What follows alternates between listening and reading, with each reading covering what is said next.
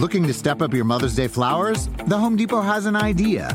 Let Mom's Green Thumb do some digging with colorful flowers, pots, and premium soils to bring out the most in her patios, walkways, and gardens. Right now, get Vigoro potting soil just $8.97 for strong, healthy, vibrant plants, indoors and outside. Shop our wide selection online and pick up your order in store and give Mom the gift of a beautiful garden. Get Vigoro potting soil just $8.97 at the Home Depot. How doers get more done. See homedepot.com slash delivery for details.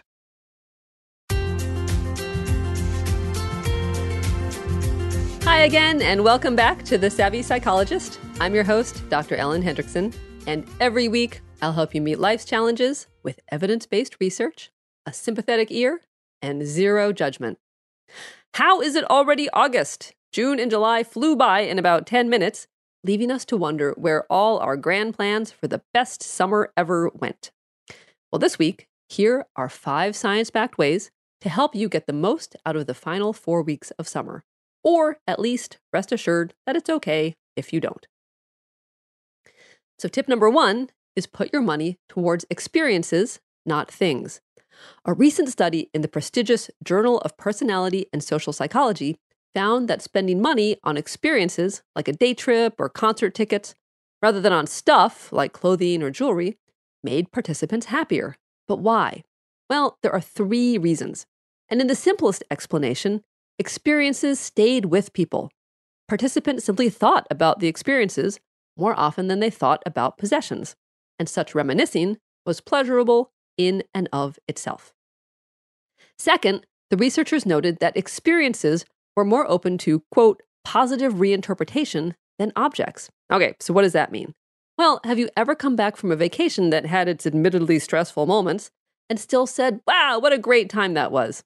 Essentially, with experiences, we filter. Our memory of highlights gets retained or even embellished, while the negative bits are diminished or even plain forgotten. But objects, objects are pretty much constant, and it's hard to embellish something unchangeable. In a final explanation, experiences have a greater social value than possessions, meaning that shared experiences allow people to connect with each other more than shared possessions do. So, for example, if you have the same watch as someone else, who cares? But if you discover you both frequent the same beach, both went to the same music festival, or both tried spearfishing this summer, now you have something to talk about. To sum up, sometimes you have to buy stuff, whether to outfit that camping trip or pick up a book for the beach. But sometimes you don't. So, in the upcoming weeks, think about whether you're buying an experience or a thing. So go ahead and invest in those concert tickets, but maybe hold back on the souvenir t shirt. Tip number two is take pictures. Whether you're using a top of the line professional camera, your cell phone, or a disposable, another Journal of Personality and Social Psychology study, just out this year, found that participants who took pictures during an experience enjoyed it more than participants who did not. Now, as someone who always forgets to take pictures, I was curious about why this is. And the researchers speculated that taking pictures increases engagement, and this engagement increases enjoyment. So, how did they figure this out? Well, in one of the experiments, participants were fitted with eye tracking glasses that captured what they looked at and for how long, which sounds equally awesome and kind of creepy. Regardless, once they were set up, they were asked to visit an archaeology museum and were randomly assigned either to take photos or simply look around. Now, the participants who took photos studied museum artifacts longer than participants who were just observing, leading the researchers to conclude that actively analyzing an experience and deciding which moments to capture immerses a person more deeply. The one caveat make sure all that picture taking doesn't prevent you from actually participating in the activity. Now, thankfully, there is hope for me and others who realize we've forgotten to record the moment. Another experiment in the same study found that taking an actual picture isn't even necessary to achieve the effect. Simply taking mental pictures still led to heightened enjoyment. Tip number three is plan shorter, more frequent vacations farther in advance. Now, we've talked about the study on the podcast before, but it bears repeating. Oddly, the enjoyment of a vacation may be largely in its anticipation. A 2010 study measured the pre trip and post trip happiness of vacationers compared to those who stayed at home for the same stretch. And counterintuitively, they found no difference in post trip happiness compared to simply staying home.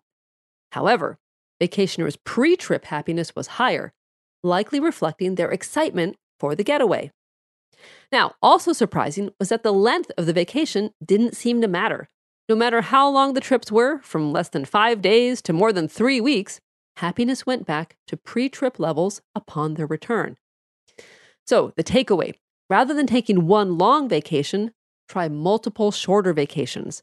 Relish the anticipation of each, and, if we've learned anything, pack a camera. Tip number four is save the best for last. Now, stay with me on this one. I promise it will link back to summer awesomeness. Now, a study led by none other than Daniel Kahneman, Nobel Prize winner and author of the best selling Thinking Fast and Slow, had participants experience two slightly painful events. In the short trial, they held one hand in water at 14 degrees Celsius for one minute, and that's 57 degrees Fahrenheit for us oddball Americans. Next, in the long trial, they immersed the other hand in water of the same temperature for the same amount of time, but then kept it there for another 30 seconds as the temperature was raised one degree to 15 degrees Celsius or 59 degrees Fahrenheit. Now, after they took their hands out of the water and were no longer numb, participants were asked which trial they wanted to repeat, and a significant majority elected to repeat the long trial. So, was this study populated by masochists, or was something else going on? Turns out, the study demonstrated what is now known as the peak end rule. In other words, experiences are judged by their most intense point and their endpoint rather than as an overall experience. So even though the longer trial was objectively more painful, because it ended on a slightly more comfortable note, it was subjectively less painful. Okay, as promised, here's how this relates to summer. Subsequent research has shown that the rule applies to positive experiences too. So, even if your summer has been bland so far, aim for a strong, positive ending, and you'll remember the summer as more marvelous than meh. And finally, tip number five however your summer shakes out, be grateful for the good.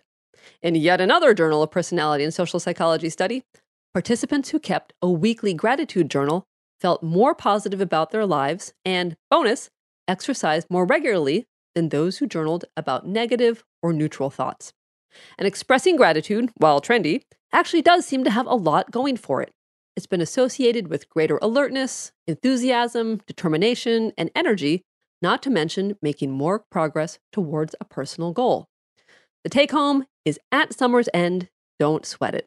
Even if those concert tickets are a scam, your camera breaks, and your job won't allow you even a short vacation, be grateful for the little things. Popsicle, anyone? Come September, you'll be as reluctant to end your summer as a kid who's been told it's time to get out of the pool.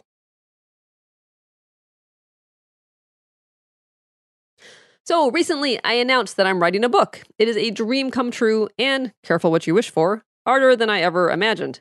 But it'll be out early 2018, and I invite you to be a part of it. If you have a story about overcoming social anxiety, I'd love to hear it. You can share it on Facebook or email me directly at psychologist at quickanddirtytips.com. I love hearing from you, and I can't wait to see what tips you have for me. And also, don't forget to subscribe on iTunes or Stitcher, or sign up for the newsletter at quickanddirtytips.com slash newsletters. Thank you so much for listening. I am Dr. Ellen Hendriksen, and The Savvy Psychologist is strictly for informational purposes and doesn't substitute for mental health care from a licensed professional. Next week, we will tackle how to talk to kids about sex. And so I will see you back then for a happier, healthier mind.